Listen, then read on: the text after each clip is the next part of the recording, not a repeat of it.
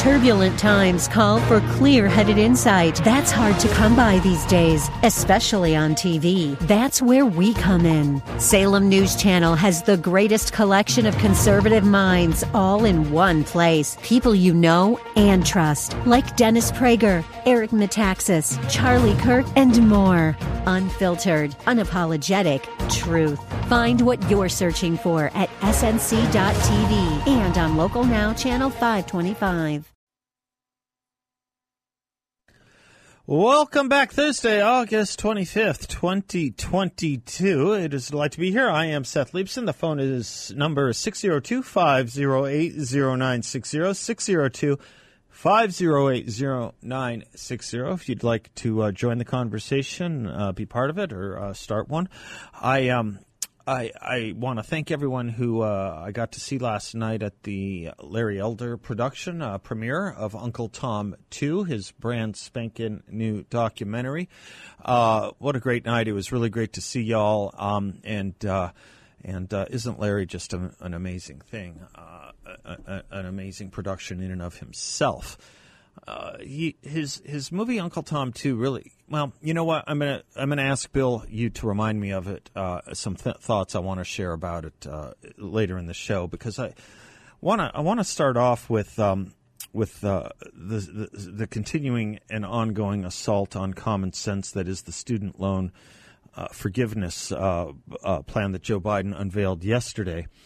Um, we were playing this audio yesterday, and it's worth playing again today because I was curious how it would um, how it would play out for the Speaker of the House, Nancy Pelosi. Um, yesterday, after Joe Biden, with the stroke of a pen, decided to bail out college uh, student loans in the amount of $10,000 or less for those making $125,000 or less or up to 125,000 or 249,000 if you're a married couple. Nancy Pelosi, the Speaker of the House, put out a press release yesterday. She, she, the press release reads this, quote, President Biden's bold action is a strong step in Democrats' fight to expand access to higher education and empower every American to reach fulfillment. On and on she goes. By delivering historic targeted student debt relief to millions of borrowers, more working families will be able to meet kitchen table needs. There's this interesting paragraph guided by President Biden's commitment to justice and equity. Democrats have led, have led the charge to support students through the hardships of the pandemic and to open the gates of higher education for those who have long been left behind. Said the pyromaniac about the stench of the ashes she is now presiding over. A commitment to justice and equity to support students through the hardships of the pandemic, the hardships of the pandemic which were imposed on America by the Democratic Party and the left. They created the problem in order to solve it, evidently. But that's not really the greatest assault on our intelligence because we've sort of gotten used to that. We've sort of gotten used to that. That's Nancy Pelosi yesterday celebrating and promoting what Joe Biden did. It's important we remember what she said almost exactly one year ago. A page of history is worth a volume of logic, Oliver Wendell Holmes said. This isn't a page of history, it's an audio clip of history. Nancy Pelosi was doing her press conference a, a, year ago. It was actually July of 2021, just over a year ago, July of 2021. And she was getting a lot of questions about this concept of relieving students of their student loans because Elizabeth Warren had been pushing for it, because Bernie Sanders had been pushing for it, and because the squad led by AOC had been pushing for it in her own caucus. And Nancy Pelosi um, knows that it's a political loser. So she said this exactly a year ago. People think that the President of the United States has the power for debt forgiveness. He does not. He can postpone, he can delay, but he does not have that power. That would that has to be an act of Congress.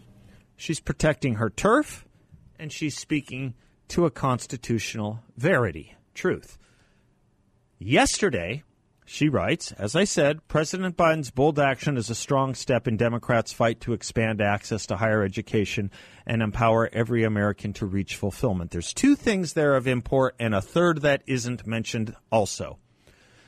I don't expect every press release to address constitutional issues, but when you are on record in saying that the contemplated uh, the contemplated policy of the president is unconstitutional, I think you owe us a little more than President Biden's bold action is a strong step in Democrats' right to expand access to higher education and empower every American to reach fulfillment.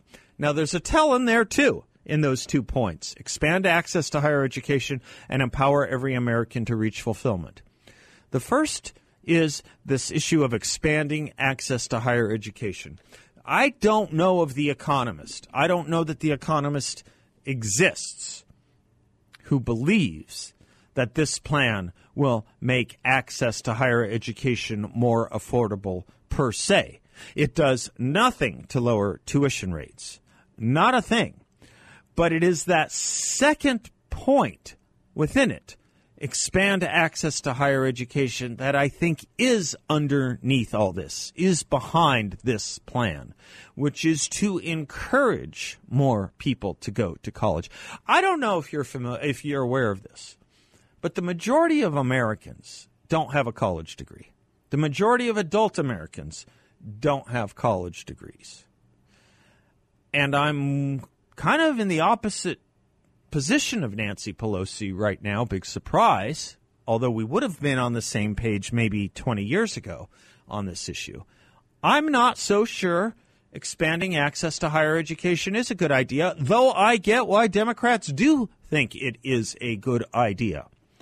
There is no institution that does more of the groundwork, electioneering, campaigning, and governing training than the, for the Democratic Party than the American College and University.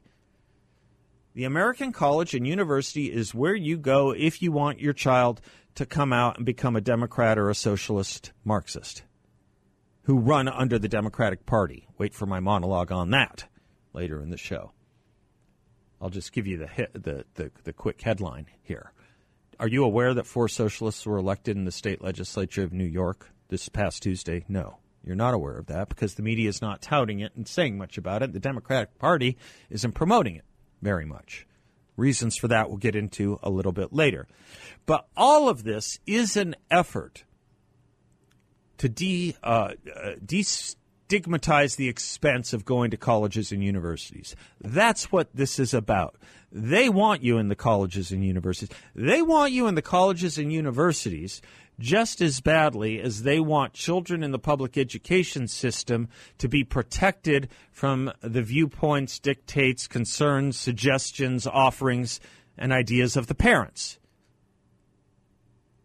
Karl Marx, in the second uh, chapter of his Communist Manifesto, says that the revolution will come, the social change will come through social education.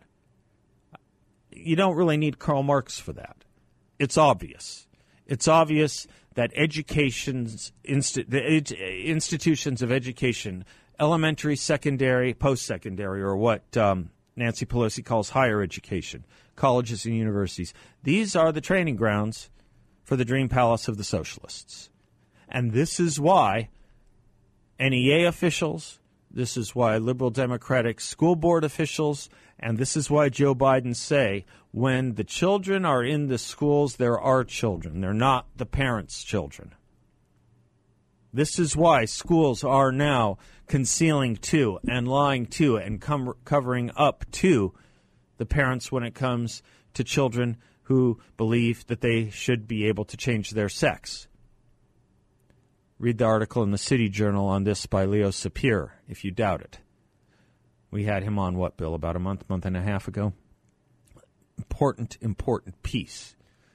Why would you be concealing things from parents about their children unless you believed that the children during the school day are yours and not the parents? Why would you believe that parents who show up at school board meetings and want to talk about, if not challenge, the school curricula, whether it comes having, whether it comes, whether it has to do with sex, uh, sex changes, uh, whether it has to do with gender reassignment, whether it has to do with emotional learning, whether it has to do with critical race theory or just the crud of the textbooks generally. Why would you think?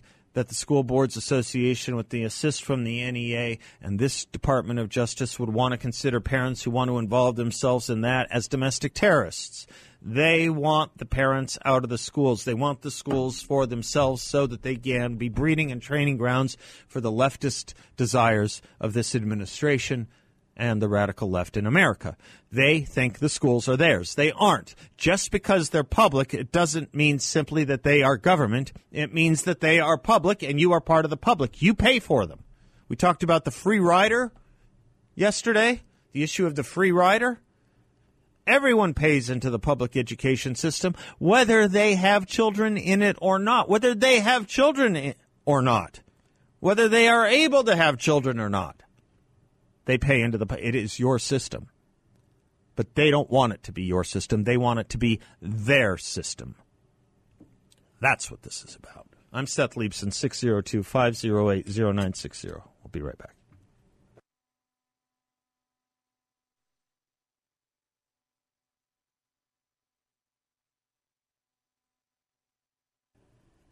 Welcome back to the Seth Leibsohn Show. If you're looking for a really remarkable investment opportunity with a great return for investors, check out my friends at YRefy. If you were at the Larry uh, Elder uh, Uncle Tom 2 uh, premiere last night, you got to meet the guys because they sponsored it and were there. They are offering a fixed no load interest rate up to ten and a quarter percent for investors, all in a secure and collateralized portfolio. YRefy is a due diligence approved firm, as I say, run by really just really great people. They're um, investors who do really well by doing good for others, and you can be a part of that. Check them out at investyrefy.com. That's the word invest, the letter Y, refy.com. Or give them a call at 855 316 3087. 855 316 3087 eight seven. I'm going to say a few words about uh, that movie uh, and that premiere and Larry Elder in a little bit. Bill, you'll you'll you'll remind me on that. You'll remind me to do that. But let me let me say concluding. Let me give a concluding thought, if I might, unless y'all have more to say about it uh, regarding Biden's student loan forgiveness. Uh, Ariel Davidson. It's been a while since we've had her on. We need to get her back on. She wrote a uh, prob- probably the clearest column on what this means to the little guy in America. And I say little guy because that's who Joe Biden continues to tell us he's all about and for, the little guy. Um, Ariel writes, Team Biden's student loan forgiveness scheme is yet another example of, mis- uh, uh, of misguided and dangerous policy initiative masquerading as a public good. No surprise from an administration in which political missteps are the norm. The left is heralding the plan, which will forgive up to $10,000 for student loan borrowers making $125,000 or less and $20,000 for Pell Grant recipients as genuine assistance for millions of debtors. But it's like a band aid on a gunshot wound. It not only falls short of the hype, but provides a false sense of financial relief, worsening an already deeply broken system. The reality it's not the government forgiving debt, but the U.S. taxpayer being forced to cover it. It's a little bit like what we think of saying before public schools. It's not just some entity that runs it, it's financed by you. Again, whether you have children or not. This plan of Joe Biden's is financed by you, whether you went to college or didn't go to college, or have kids that went to college or didn't go to college or not. The government doesn't fund itself. You almost feel like I have to channel Milton Friedman to say the obvious. But we forget this. We talk about the government. The government is not only made up of us, but it every its every dime comes from us. Estimating the borrower, uh, the ten thousand per borrower earning less than one hundred and twenty-five thousand, will cost the country a whopping three hundred billion dollars right up front and another $300 billion over the next several years. think about that $300 billion number. Do you know what that means? I mean, there's any number of ways you can look at it. I'm thinking education. It covers more than three years, it covers almost four years of the funding of the entire Department of Education. Get rid of that too while we're at it when we take over the Congress, if we can. I, that's we've been trying to do that forever. There's a good lesson in that too, by the way, and that lesson should be connected to what happened with Joe Biden yesterday once you have a government program, very, very, very few. I can't even think of one off the top of my head. Very, very few ever go away. Once the needle's in the arm, it's hard to take it out. It's easy to recall the left's hysteria of the not so distant past when Donald Trump sought $15 billion to build his border wall. He sought $15 billion to, board, to build his border wall, even if he could do it through executive action without an act of Congress. And people went nuts. Went nuts. Couldn't have $15 billion for the border wall. Oh, we can do $600 billion for a college bail- bailout. We can do $65 billion for another country like Ukraine we can leave $90 billion over worth of equipment to the Taliban, but $15 billion to protect our own country, we cannot do. Anyway, back to Ariel Davidson. What makes President Biden's student debt plan particularly galling is that those set to benefit most are among the top income earners. University of Pennsylvania's Wharton School recently did an analysis on this and found 70% of the forgiven debt, 70% of those who will those who will make use of this plan, 70% of those this plan is addressed to will have been held by those in the top 60% of income distribution. Adding salt to the wound is the fact that those living in Washington, D.C., probably have the most to gain. The capital of the United States is home to the highest average amount of student debt per borrower. So they're not complaining about this in Washington, D.C. In fact, it may be the only city in the country where you could get away with doing this. The entire arrangement, while a little too on the nose, is a stark reminder of the self serving nature of America's elite members of the upper crust are essentially making others pay their bills for them. Others who they've likely condescended to for not attending the elite institutions they did. It's a ridiculous farce for which the Biden administration should be publicly shamed. But then again, there are a lot of ridiculous farces where the elites expect the plebeians to bail them out and work while they don't. What do you think those COVID shutdowns were all about? as middle class uh, families face soaring inflation, driven in part by rising energy costs, Biden's tone deaf response is to throw cash at its university base, at its college, university educated elite base. And the majority of Americans worry this debt relief will only worsen inflation by providing borrowers with more money to spend. The universities themselves, meanwhile, are thrilled by Biden's plan. Loan forgiveness functions the same way federal aid does. It essentially greenlights the colleges and universities to continue to hike prices, knowing the federal government has zero qualm about covering tuition costs in the immediate future. This gets us to what has been known, come to be known as the Bennett hypothesis. You can look this up, articulated by William Bennett when he was the Secretary of Education. A lot of articles on the Bennett hypothesis. Tuitions rise, as student loan rises, as student loans rise. That's what we're doing. It will not, as Nancy Pelosi say, help make college more affordable. It'll make living in America more expensive.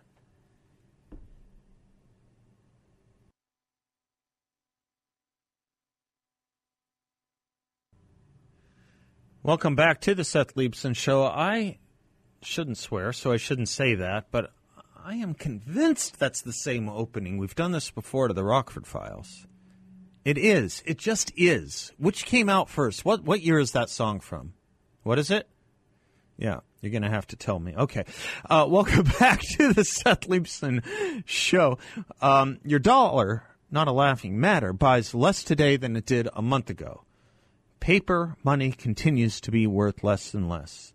I'm painfully aware of this every time I go shopping, and you are too. You don't need me to tell you this, but maybe the good news that gold and other precious metals hold their value traditionally when economies fail and fall like now. You can't possibly have confidence in our government right now to get us out of our inflationary moment. Can you?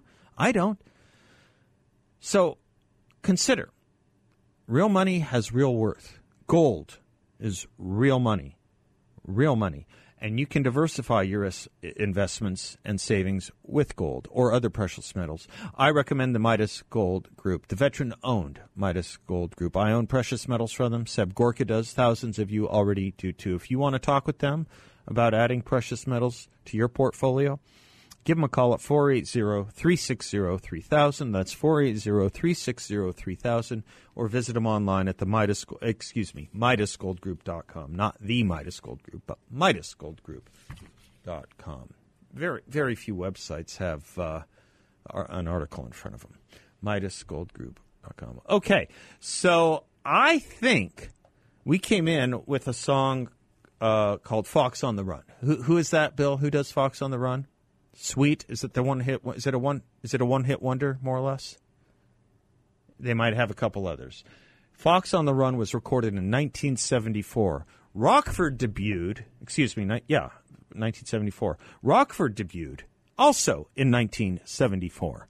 Coincidence? I think not. I think not. Um, all right, I was asking you to remind me about uh, saying something about Larry Elder and his film Uncle Tom 2. Several of you were there last night. Several, a lot of you were there last night, and it was uh, great to meet and be with you, and great uh, to have you um, have you see see this documentary. The essence of Larry. Uh, oh, the, yes, of course they did Ballroom Blitz. Of course they did Ballroom Blitz. Uh, um, one of the things Larry is driving at in Uncle Tom 2 is one of the most crucial things for us to appreciate. And I'll get to some of this in my monologue in the third hour as well.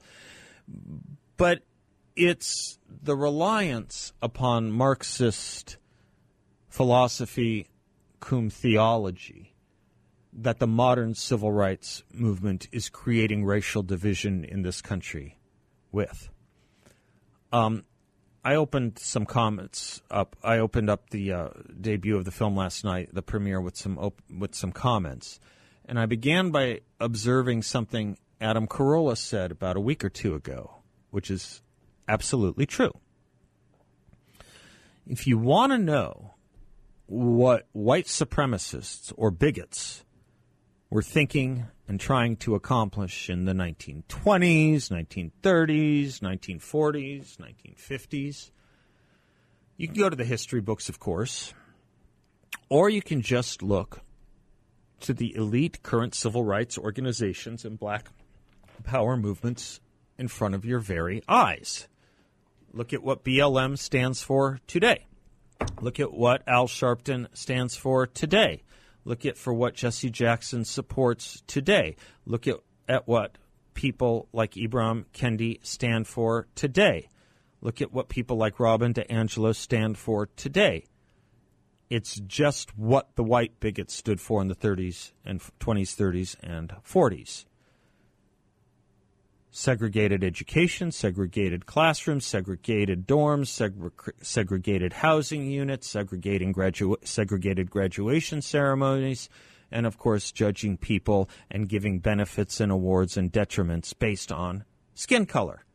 That's what white bigots. You know, Thurgood Marshall in his, uh, I pointed this out last night too, in his brief to the Supreme Court in 1953, in the Supreme Court case of Brown versus Board of Education, Thurgood Marshall became famous as the lead attorney for the NAACP in arguing that case. Later, himself got on the Supreme Court. But in 1953, when he was arguing on behalf of desegregation, in his brief, he wrote, quote, Distinctions by race are so evil, so arbitrary, and so invidious that a state bound to guarantee the equal protections of the law must not invoke them in any public sphere.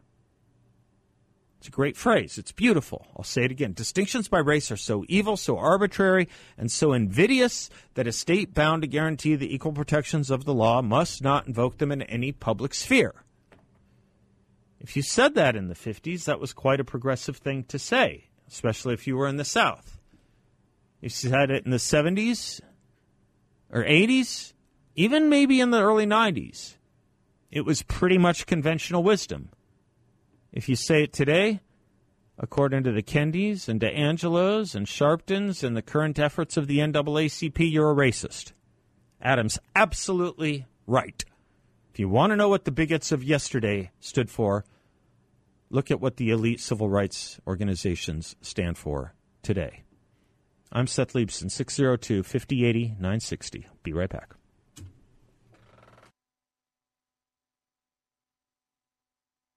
Welcome back to the Seth Leibsohn Show, portions of which are brought to you not by the Rockford Files, but by the great people at Balance of Nature. Balanceofnature.com is the website to get their fruits and veggies. I take them every day, have for years, three years at least now, I think, which is the exact same amount of time I stopped getting sick several times a year. Whenever the seasons would change, I'd get sick. I haven't. It's taking balance of nature. It's a blend of 16 whole fruits and 15 whole vegetables in one daily dose of vegetarian capsules. 100% pure vegetables and fruits from the capsule to the ingredients. Best product I've ever taken. You can access it too at balanceofnature.com. Discount code. Make sure to use discount code balance. I was listening to um, Dennis Prager this morning, and he was reminding us of something we should never, ever, ever forget. Bill, you'll never forget it because you've been on it from day one, and I think I was too. A couple years ago when Dennis was on the Bill Maher show, Bill Maher was talking about the lies of Donald Trump, and Dennis boisterously said, These things don't concern me as much as the much more dangerous and bigger lies that the left tells every single day. To which Bill Maher said, Like what? To which Dennis said, Well, I can give you any number of examples. Let's start with the left telling us that men menstruate. And everyone on the panel and everyone in the audience laughed. Tried to laugh Dennis out of the room. Tried to shame him. Made fun of him. In disbelief. In disbelief. They're not laughing now. They're defending it. They're not laughing. I don't know that Bill Maher is. I, and I think actually Dennis said that too. I, I don't know that Bill Maher kind of goes for all that. He, who knows? I mean, he's, he's hard, he's hard to pin down, but he, he, he, he mostly goes for the laugh. But the audience that would have been laughing at Dennis now is on board, of course, with the idea that men can menstruate. Uh, my point in, in, in, in recalling that anecdote is in what I just said in the previous segment about what Adam Carolla just said. If you want to know what white bigots stood for in the 30s, 40s, and early 50s, or 20s, 30s, 40s, early 50s, really, you know, much of the first half of the 20th century. Look at what elite civil rights organizations and activists and scholars and professors say now.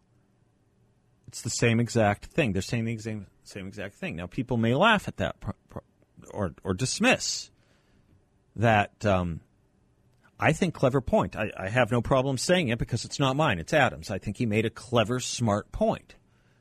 People would be inclined to dismiss it and laugh at it the way they were inclined to dismiss and laugh at Dennis two years ago. And just as I was doing my article collection, I stumbled upon Brendan O'Neill's piece out just today at Spiked Online. Racial segregation is back in the United States. That old foul practice that most of us thought had been done away with by the 1964 Civil Rights Act has been given politically correct spit and polish. That's a good way to put it. Politically correct spit and polish. Jim Crow's gone woke. Consider one of the most left wing universities, liberal left wing universities in the country, University of California, Berkeley a student house there has decreed that white people are forbidden in its common areas. People of color, the House says, must have the right to avoid white violence and presence. How do you like that? White violence and presence. Therefore, no whites allowed. The color line resurrected to protect to protect allegedly fragile blacks from devilish whites. Reverse it, and it's equally noxious. It's also equally toxic. Reverse the roles. Someone's race, by dint of nothing other than their race, is violence. Their presence is offensive. It's happening at the Persons of Color Theme House, one of Berkeley's campus privately run student accommodation blocks. The house's rules on guests stipulate that, quote, white guests are not allowed in common places, close quote. Anyone who brings a guest to the house must announce publicly if the guest is white. In case what? In case of what? In case people are blind? In case they're truly colorblind because they're actually blind? You must announce the person is white. Anyone thinking about yellow stars right now? Warning, white person in the building the Persons of Color Theme House has a reputation for this kind of thing. One former resident says its call out culture is off the scale. Residents are often criticized for being white, or get this, you could only get this at a college university. Ready? White passing. White passing. Passing yourself off as white. Aligning themselves with whiteness or allowing white violence in the house. Sounds like a lovely place to live, doesn't it? The Berkeley Student Cooperative that runs the Persons of Color Theme House says there is no real official policy on whites, uh, really, really official policy on whites. Yet the House is adamant that whites aren't welcome. That people of color need a safe space from white folks' menacing presence. Their very presence is an act of violence. A former alumnus, David Seaborg, he's an environmentalist, this week slammed all this he said there is certainly a pathological disdain for all things white in woke circles, but the Berkeley antics strike me as anti black, too. The notion that black students need to be shielded from the words and ideas and even just the presence of white individuals implies a weakness and a fragility childishly incapable of navigating everyday life in a pluralistic society. It's a fantastically brilliant point that I don't ever want us to lose sight of. When majoritarian parts of this culture buy into or start supporting or defending this nonsense, think about what you're supporting and defending. Christopher Hitchens made this point brilliantly. Made this point brilliantly when people in his writing profession would not in 1989, 90, 91, 92, 93, 94 come to the defense of Salman Rushdie over the Ayatollah's fatwa or death sentence against him. Christopher Hitchens noted that these liberal lefty writers didn't want to offend Iranian culture, didn't want to engage in cultural superiority. To which Christopher Hitchens said, Is there a greater offense than to slander the entire Iranian culture as if it actually supports the Ayatollah? Think about what you're doing. Think about what you are saying. Barack Obama got this when he kept saying Osama bin Laden was not a Muslim leader. This is the point Christopher Hitchens was making. You are engaging in group racism, group slander. Group libel is the phrase of art. Group libel when you assume the worst about a population, even if you think you're doing it to protect them or for the right reasons. It's a paternalism that is its own arrogance and bigotry. And we're doing it again in America right here.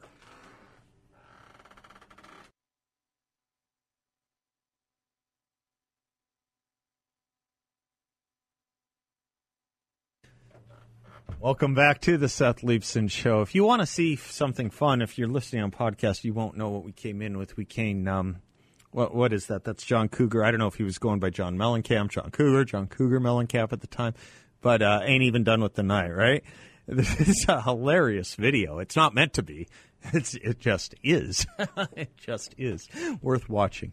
Uh, anyway, uh, we have fun with our music here. I don't want anyone to think, by the way, um, that I'm not keeping up and abreast of the Mar-a-Lago shenanigans. I am.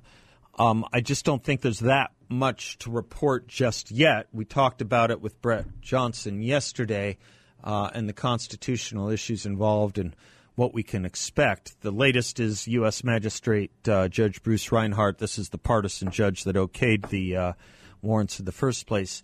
He has now ordered the Justice Department to unseal and make public a redacted version of the affidavit, which is the underlying document used to justify the warrant for the FBI's raid in the first place.